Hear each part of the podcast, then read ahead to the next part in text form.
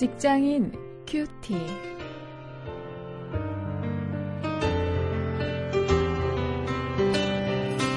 안녕하십니까. 4월 28일 여러분들과 함께 말씀을 나눌 원용일입니다. 오늘 베드로전서 4장 7절부터 11절까지 말씀을 가지고 종말 신앙이라는 주제로 말세를 사는 성도의 자세 이런 제목으로 함께 말씀을 묵상하시겠습니다.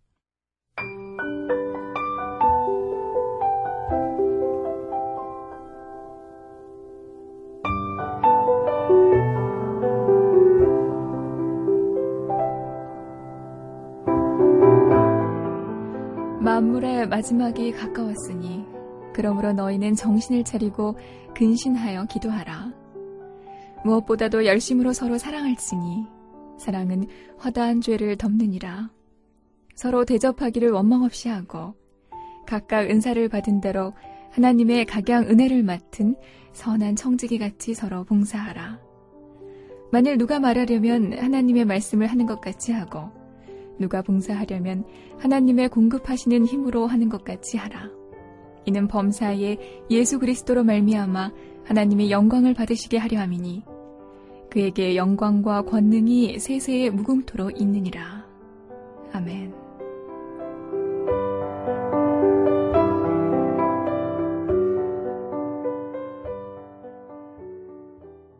사도 베드로는 오늘 본문에서 세 가지 이야기를 하고 있습니다. 그것은 첫 번째 기도하는 것이고 또 사랑하는 것이고 받은 은사로 서로 봉사하는 것인데요. 먼저 7절에서 베드로가 기도에 대해서 어떻게 고민하는가 살펴보십니다. 사도 베드로는 이 주님 재림으로 세상이 끝날 것을 강조하고 있죠. 사도 베드로가 적은 이 베드로 전서뿐만 아니고 베드로 후서 3장 10절 같은 곳에서도 강조하는데요. 그런 상황에서 이 종말의 때에 정신을 차리고 기도하라고 고면하고 있습니다. 이 기도는 베드로가 누누이 이야기하는 그 고난을 헤쳐나가는 가장 확실한 수단이죠. 기도해야 합니다. 사실 우리 그리스도인들이 이 크리스천 직업인들이 특히 그렇죠. 이 새벽 기도를 잘 하지 못하는데요. 또 이 사실 새벽 시간에 기도하지 못하면은 하루 중에 이 기도하기가 쉽지 않습니다. 또 다른 시간에 시간을 내서 기도하기는 정말 쉽지 않습니다. 그런데 사실 이 바쁘고 피곤하지 않은 직업인이 어디 있겠습니까?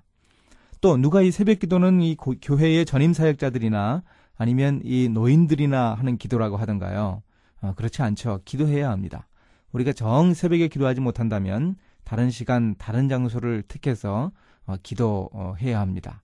어떻게 기도할 것인가 한번 좀 우리가 고민하고 어, 생각해 볼 수 있어야 합니다. 두 번째 베드로가 고민하는 것은 8절 9절에서 사랑하라고 고민하는 것입니다.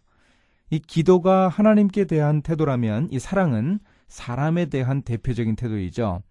무엇보다도 열심으로 서로 사랑해야 한다. 이렇게 베드로가 말합니다. 그래서 당시에는 이 대표적인 사랑의 표현이 이 나그네를 원망 없이 대접하는 것이었습니다. 이 당시에는 그 여행객들이 여행을 할 때 안전하게 이 투숙할 수 있는 그런 숙박 시설이 별로 없었죠. 그래서 복음을 전하는 이 순례하는 전도자들은 특히 성도들의 집에 머물면서 이 복음을 전하는 것이 관리였습니다. 그래 나그네들을 대접하라고 성경 여러 곳에서 이야기하고 있는데요. 그런데 이런 일이 오래 반복되고 이 겹치고 이러니까 사람들에게 어, 서로 이 짜증도 생기고 어, 문제가 생기고 서로 미루는 것도 생겼던 것이죠. 그래 이것을 베드로가 지적하면서 이 사랑은 어, 그런 모든 것들을 감내하는 것이라고 이야기합니다. 자, 그렇다면 오늘날 우리 일터에서 베푸는 사랑은 어떤 것이어야 하는가? 한번 우리들의 일터 상황을 견주어서 어, 나는 어떤 모습을 통해서 어, 사랑을 보여줄까? 한번 생각해 보십시오.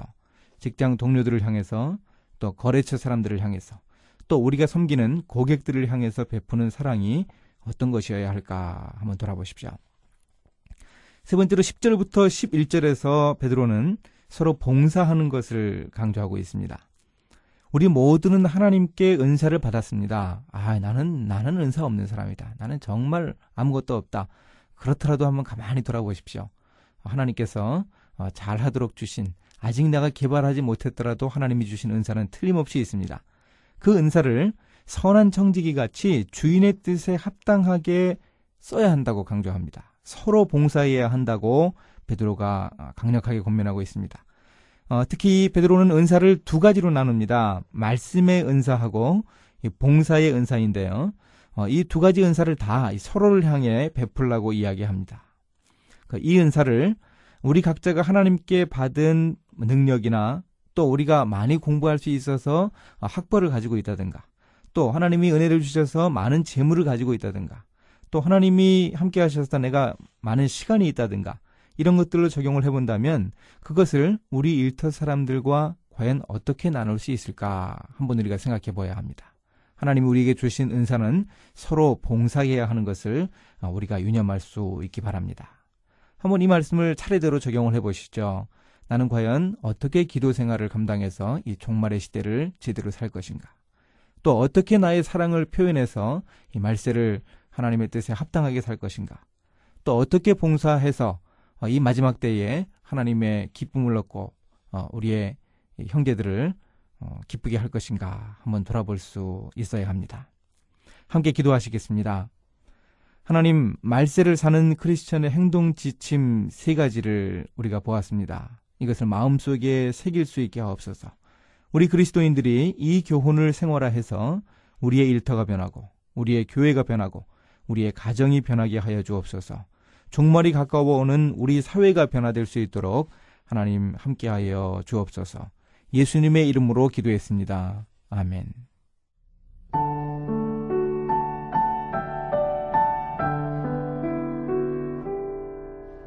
유명한 모피 회사의 부사장을 지냈던 분의 체험입니다. 그는 지난 1986년부터 새벽 기도를 거르지 않았는데요. 처음에는 500의 새벽 기도를 서원했다고 해요. 그 이유는 재미있게도 술을 끊기 위해서였어요. 그는 하루도 술을 먹지 않고는 지낼 수 없는 술꾼이었는데요. 신앙을 갖게 되면서 덕이 되지 않는다고 생각했기 때문입니다. 이 500일 기도를 마친 후 그는 감사하면서 곧바로 1천일 기도를 작정하고 차차 2천, 3천일로 늘려갔죠. 그리고 마침내 1만일 기도를 작정했는데 그것을 마치는 때가 2013년 11월 17일로 그의 나이 73세가 되는 때라고 합니다. 아마 그분은 지금도 서원한 새벽 기도를 계속하고 있을 거예요. 자, 직장인들이 하는 새벽 기도는 정말 귀합니다.